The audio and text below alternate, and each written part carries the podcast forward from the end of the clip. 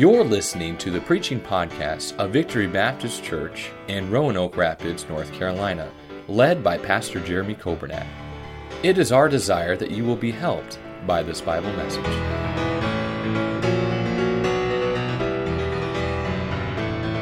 Take our Bibles this evening to Matthew 27. And as we read the scriptures and standing to our feet, Matthew 27 and verse 26 is where we'll begin. Matthew 27, and starting in verse 26, the Bible says, Then released he Barabbas unto them. When he had scourged Jesus, he delivered him to be crucified. Then the soldiers of the governor took Jesus into the common hall and gathered unto him the whole band of soldiers. And they stripped him and put on him a scarlet robe. When they had platted a crown of thorns, they put it upon his head and a reed in his right hand, and they bowed the knee before him and mocked him, saying, Hail, King of the Jews! They spit upon him and took the reed and smote him on the head. And after they had mocked him, they took the robe off from him and put his own raiment on him and led him away to crucify him. And as they came out, they found a man of Cyrene, Simon by name. Him they compelled to bear his cross. And when they were coming to a place called Golgotha, that is to say, a place of a skull, they gave him vinegar to drink, mingled with gall, and when he had tasted thereof, he would not drink. In verse 35, and they crucified him and parted his garments, casting lots that it might be fulfilled, which was spoken by the prophet. They parted my garments among them, and upon my vesture did they cast lots. Lord, I pray that uh, you would meet with us tonight. I'm thankful to be in church on a Sunday night. And God help us never take for granted the opportunity we have to serve you, to worship you, to give you all the glory for what you do in our lives.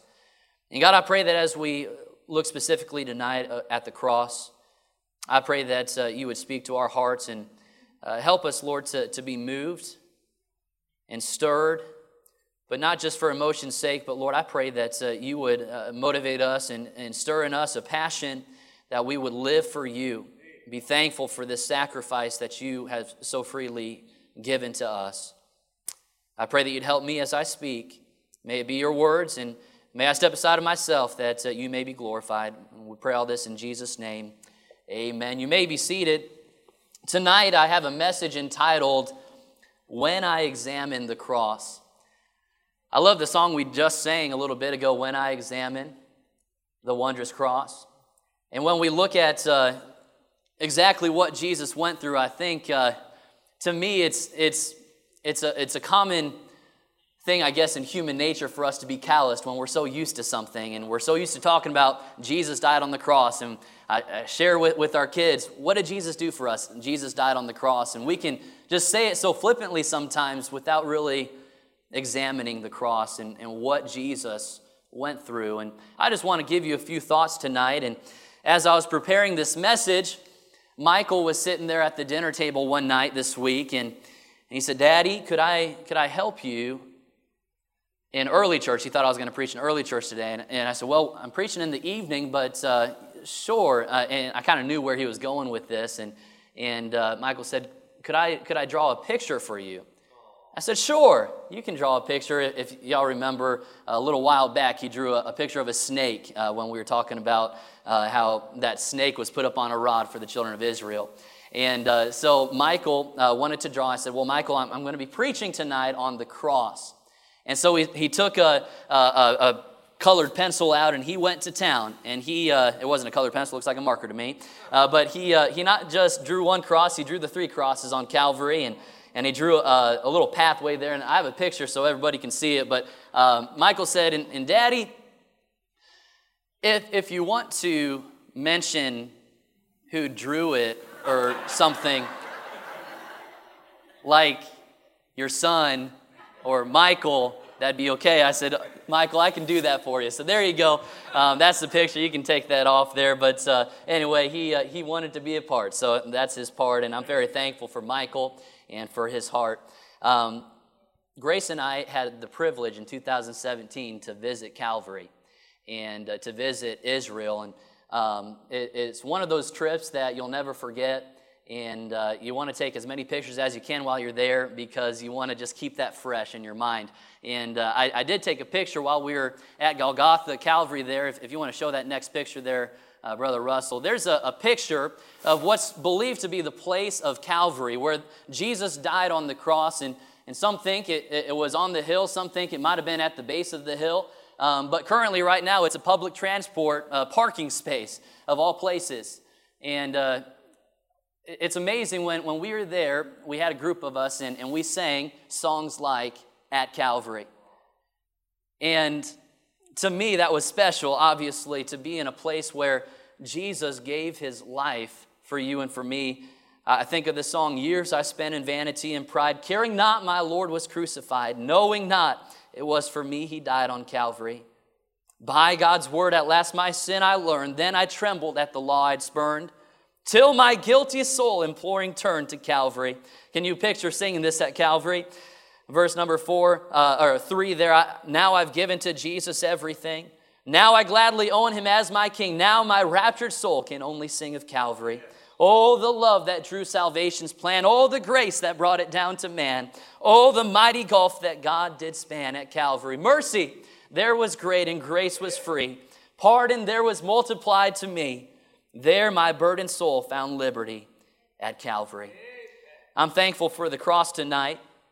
I'm thankful we can take a service like this and we can have the Lord's Supper and really think through and think about what Jesus did for us on the cross, how he shed his blood. And Tonight, as we look at the cross, and when I examined the cross, I, I, found in my study that the word cross was mentioned 28 times in Scripture, specifically the word cross, 28 times, all in the New Testament. Five times in Matthew, and, and twice it was before the cross. Once was when he was on his way to the cross, and then twice while he was on the cross. We find the same pattern in the Gospel of Mark. I'll just read a few examples for you in Mark 8 34. Jesus said, And when he had called the people unto him and his disciples also, he said unto them, Whosoever will come after me, let him deny himself and take up his cross and follow me. He then goes on to say the same thing uh, just a few chapters later.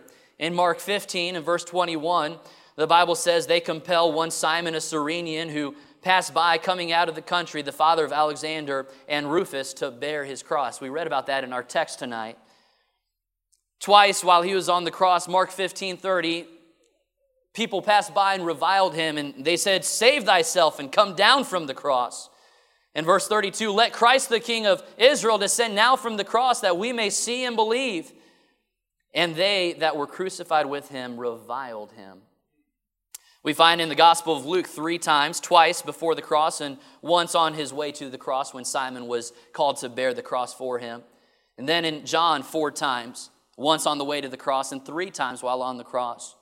We find in John chapter 19 and verse 19, the, the Bible says, Pilate wrote a title and put it on the cross. And the writing was Jesus of Nazareth, the King of the Jews. John 19, verse 25, now there stood by the cross of Jesus his mother and his mother's sister, Mary, the wife of Cleophas, and Mary Magdalene. In John 19, 31, the Jews, therefore, because it was the preparation that the body should not remain upon the cross on the Sabbath day, for that Sabbath day was on uh, in high day, besought Pilate that their legs might be broken and that they might be taken away. When I look at the words of Jesus while he was on his way to the cross, while he was on the cross, even when he was in conversation with his disciples, I, I came up with three conclusions just from these passages alone. Number one, very quickly, Jesus is God.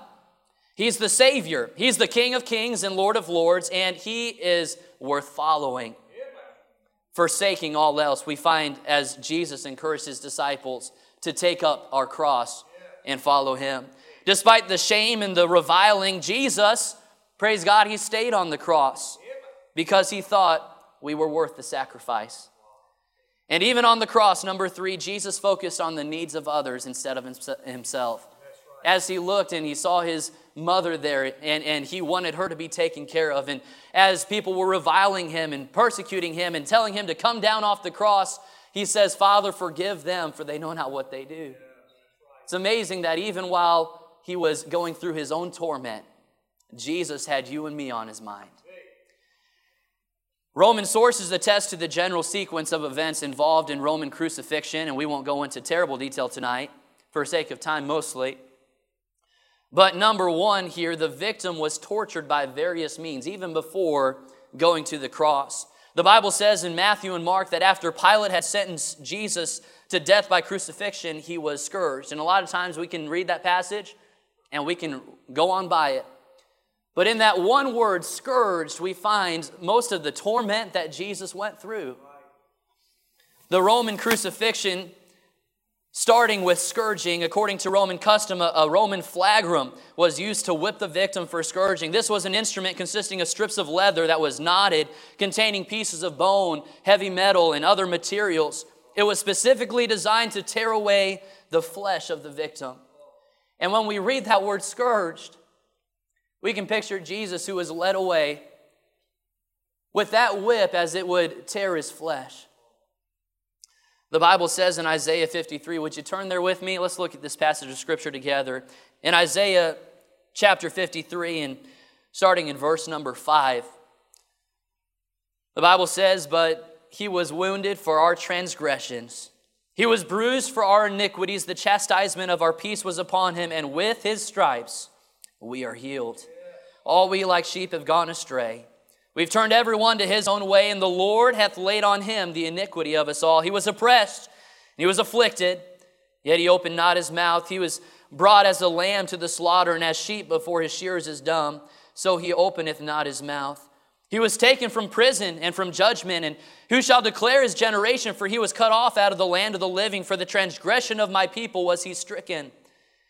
And he made his grave with the wicked and with the rich in his death, because he had done no violence, neither was any deceit in his mouth. Yet it pleased the Lord to bruise him. He hath put him to grief, and when thou shalt make his soul an offering for sin, he shall see his seed. He shall prolong his days, and the pleasure of the Lord shall prosper in his hand. Next, as Jesus would be uh, led from the scourging, where he endured the, the, the, the whipping and and the torture that, that is associated with those kind of wounds. The Bible says that he was led into a common hall called Praetorium. And there the Roman soldiers would strip him of his clothes, and they would place upon Jesus a crown of thorns and a purple robe. And then they would put a reed in his hand. And that's as we read, they would mock him. They'd say, Hail, King of the Jews. I also believe that, as, as the scripture tells us, that they would take that reed and they would beat his head as he had that crown of thorns. And when I was in Israel, I saw the thorns that, that would have been used for his crown of thorns. We're not talking about any rosebush thorns. Those thorns were, were long thorns, and I can only imagine as that was made into a crown and beat into the brow of our Savior. And it was there, I, I, also believe that in Isaiah 50, verse 6, the Bible says, I gave my back to the smiters and my cheeks to them that plucked off the hair. I believe that his beard was ripped from his face at this very point in time. I hid not my face from shame and spitting as the Roman soldiers would spit in his face. They would then take off that robe and place his own clothes upon him again to lead him away to Golgotha. We find next in the Roman crucifixion, not only was that victim there uh, tortured by various means, but next the victim carried his cross, the crossbar, to the place of crucifixion. It was there that Jesus was, was uh, made to take his cross and to bear his cross all the way to Golgotha. We find that uh, in this passage, at some point in time, I, I don't know if he had fallen or if the Roman soldiers thought he was too weak, but yet they pulled somebody from the crowd, Simon, and they had him bear the cross before Jesus. And could I say, I don't know if it was something that Simon wanted to do. I don't know if it was something that was looked at as uh, what an opportunity, but as we look back and see what Jesus did for us, uh, Simon had, had one of the greatest opportunities to bear the cross of Jesus, to be a part of, of what Jesus did for you and for me. What an honor, what a privilege that Simon had. The victim was then fastened, uh, according to tradition, by ropes or nails to the crossbeam. And, and uh, the scripture really doesn't say that Jesus specifically was nailed to the cross, but we can find proof that after Jesus' resurrection, we find in John chapter 20 and verse 27, as he's talking to Thomas and, and he's doubting and not believing that Jesus was alive, He says to, to, to Thomas, He says, Reach hither thy finger and behold my hands, and reach hither thy hand and thrust it into my side, and be not faithless, but believing. I can say that Jesus probably wasn't referring to rope burns on his wrist, but yet he was referring to the wounds that were made by the very nails that pierced his hands as he was nailed to the cross. The crossbeam and the victim were then raised to the wooden poster tree and fastened to it. And then they would be crucified, forsaken there to hang until death. The cross was called the infamous stake, the criminal wood, the most evil cross. Cicero described crucifixion as the cruelest and most terrible punishment. Josephus called it the most pitiable of deaths. Ancients also considered crucifixion to be the ultimate shame. In crucifixion, everything was done to humiliate and dishonor the victim, in addition to torturing him to death. And I come back to the words of the song we sang tonight when I survey the wondrous cross. When I survey the wondrous cross on which the Prince of Glory died, my richest gain I count but loss and pour contempt on all my pride. Forbid it, Lord, that I should boast, save in the death of Christ my God. All the vain things that charm me most, I sacrifice them to his blood. See from his, hand, uh, his head, his hands, his feet, sorrow and love flowed mingled down. Did ever such love and sorrow meet? Or thorns compose so rich a crown? And what is the songwriter's response to the examination of the cross as he's going through? And he's thinking about what our Savior went through. In verse number four, he says, Were the whole realm of nature mine, that were a present far too small. He says, Hey, if I had this whole earth to give to God as a gift, it'd be still too small. Love so amazing, so divine, demands, what does it demand? My soul, my life, my all. And as I examine the cross tonight, and as we look at what Jesus went through for us on the cross, could I just say, my response to the examination to the cross is uh, four things, and, and I'd like to share them with uh, you tonight, and we'll be done. The Bible says, uh, the Bible says here, um, let me find the, the reference in Acts 4.12, neither is there salvation in any, any other, for there is none other name under heaven where uh, uh, under heaven given among men whereby we must be saved. I I uh, stumbled through that one, but you know the verse. And so, number one, my response to the cross is I must kneel at the cross. As a matter of fact, I must kneel at the cross because when I realize what Jesus went through for me, my only first decision is hey, I'm, I'm going to kneel for salvation. Oh, neither is there salvation in any other. Jesus is worthy, and Jesus died on the cross. And our first response when we see what he did for us is to kneel to kneel at the cross. We must kneel at the cross for salvation, for surrender, surrendering, surrendering your life, as the songwriter said, My life is yours, for service, for sanctification. I'm glad that uh, this past week, 18 years, I trusted Christ as my Savior 18 years ago. There's nothing greater than placing your faith and trust in Jesus Christ. There's a song I, I love as it's sung, and maybe it's new to you. It's entitled The Cross. It says, To some, it's just an emblem, a formality. It's a symbol that's been used so frequently. Many blaspheme and despise. Though it's ancient, it abides a shrine to death that stands for life to me. The chorus goes There was a cross made for the Son of God at Calvary, two pieces of rough timber on a hill. Through his hands and through his feet, he took the nails for you and me. Angels wash as he died for the lost. Though he could have walked away, he chose the cross. You see why this old emblem is so dear to me? It stood for suffering, yet it brought us peace. It bridged the gap for men, offered cleansing for our sin, an icon that reminds us that we're free. God forbid that I should ever let my memory fade, but forever keep the cross in view, for that's where I was saved. And I'm so glad that our first response ought to be we ought to kneel at the cross. We ought to kneel at the cross. Number two, as Jesus encouraged his disciples in the Gospels. Luke 9:23 says, And he said to them all, And if any man will come after me, let him deny himself and take up his cross. And they added the word here daily. Take up his cross daily and follow me. Luke 14, 27, and whosoever doth not bear his cross and come after me cannot be my disciple. So likewise, uh, in verse 33, whosoever he be of you that forsaketh not all that he hath, he cannot be my disciple. You see, as we respond to the cross and we say, hey, I must kneel at the cross, but I also must take up the cross. You know what that means for you and for me? It's, it's a daily crucifixion. When we look at the cross, the cross is a symbol of crucifixion. The cross is a symbol of dying. And so, as Paul said in, in the New Testament, I die daily. What should our decision be as a response for what Jesus did for us on the cross? Well, it's for us to die daily. What are we dying to? We're dying to our will. We're dying to what we selfishly want, and we're saying, God, I want to live my life for you. He goes on to say in the same passages that he who loses his life, uh, finds his life shall lose it, and he who loses his life for my sake shall find it. What does that mean? Does that mean that we have to die a martyr's death for him to find life? No, that doesn't necessarily mean that. But what it does mean is that if we choose to just let go of our life, say, Lord, my life is yours to control, guess what? We're going to find that life is so much worth living we're going to find the purpose that God put us here on this planet for, and that's to live for Christ. My response to the cross is I must daily take up my cross. Would we as a church daily take up our cross and lift Him up? Another definition for taking up is to lift up. Do we lift up the cross? Do we lift up uh, Jesus daily in our walk?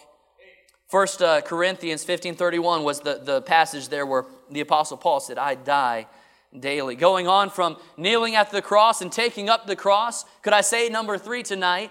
I must preach of the cross. Would you turn with me to 1 Corinthians chapter 1? 1 Corinthians chapter 1 gives us uh, a, a, wonderful, powerful scripture that we should all apply to our life. It doesn't matter if you're uh, preaching behind a pulpit or if you're living uh, life out in, in the public here. The Bible says in 1 Corinthians chapter 1 and verse 17, for Christ sent me not to baptize, but to preach the gospel, not with wisdom of words, lest the cross of Christ should be made of none effect. For the preaching of the cross is to them that perish foolishness, but unto us which are saved, it's the power of God. And so, what are, are we to do with our life? Well, we've got to kneel at the cross. You have to come to Jesus for salvation. Yeah. You have to daily take up your cross and follow him. That's what Jesus said. If you want to be my disciple, you have to be willing to forsake all else and live your life solely for the Lord in every area. And then, as we preach of the cross, it's amazing. We get a wonderful opportunity. What is preach? It means to publicly proclaim. It means to go ahead and just uh, testify of what Jesus has done for you. We get to lift up and proclaim, lift up our voices what Jesus did for us. Did you know that you and I, we're walking billboards? The question is, what are we advertising?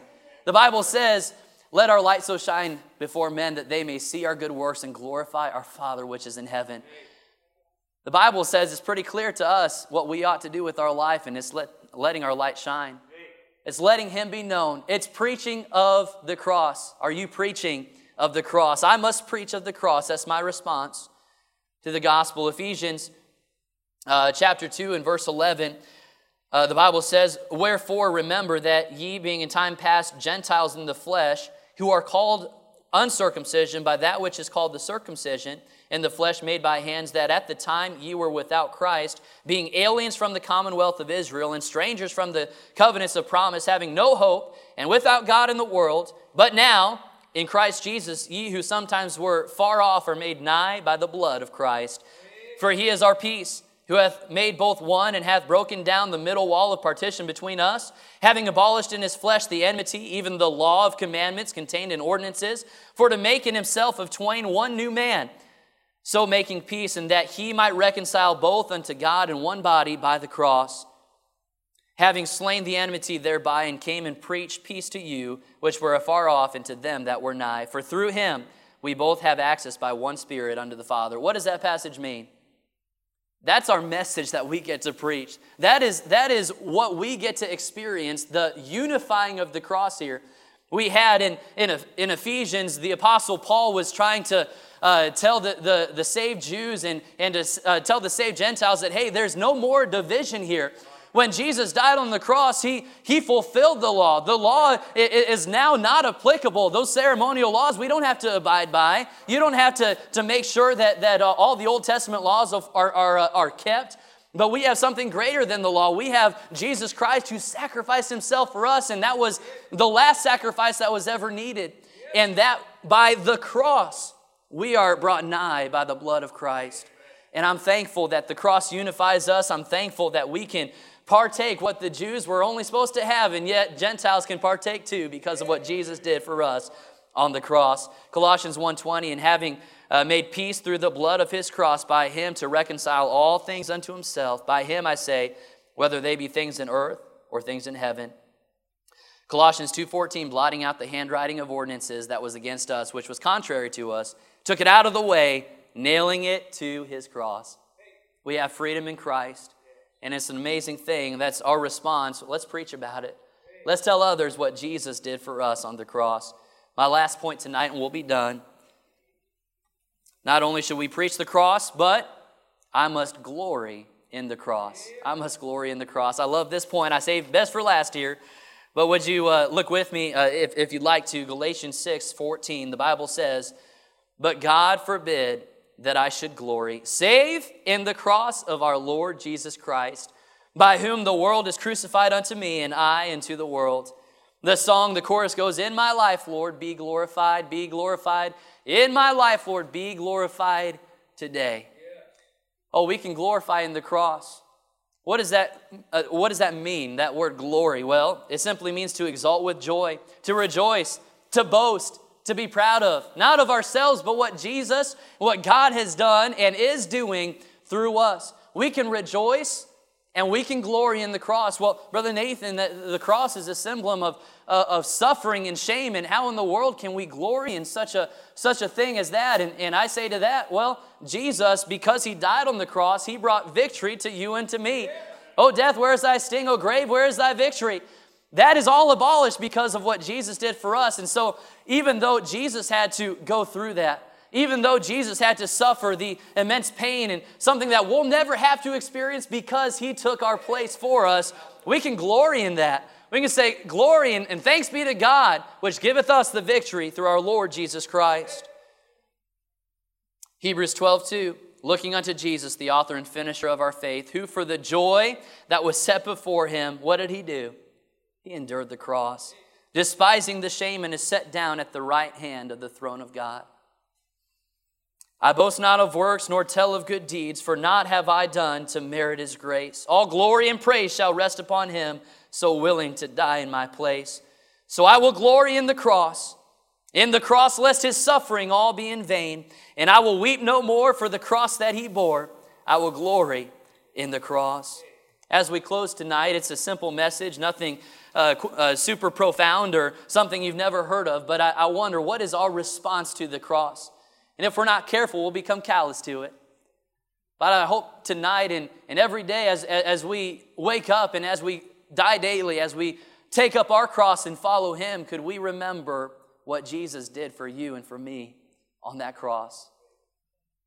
May our response be tonight I'm going to kneel at the cross. If you're here tonight and you're not saved, you've never trusted Christ as your Savior, tonight's the night to do that. You've heard the gospel. You understand that, hey, we are not worthy. You know why Jesus had to die on the cross? He, the Bible says he became sin for us. And so, if we were to believe in Jesus and, and, and, accept him as our Savior, the Bible says that he's preparing a home for us right now. There's eternal life waiting for those that accept that wonderful gift of salvation. Kneel at the cross for salvation, for service. Have you surrendered to him your life? Are you living daily for the Lord? I must kneel at the cross. I must take up the cross. I must preach of the cross, and I will glory in the cross. What is your response tonight to the examination of the cross of our Savior? Thank you for listening to the preaching podcast of Victory Baptist Church in Roanoke Rapids, North Carolina, led by Pastor Jeremy Coburnett. For more information about our ministry, please visit our website at vbcrr.org. May God bless you as you serve Him this week.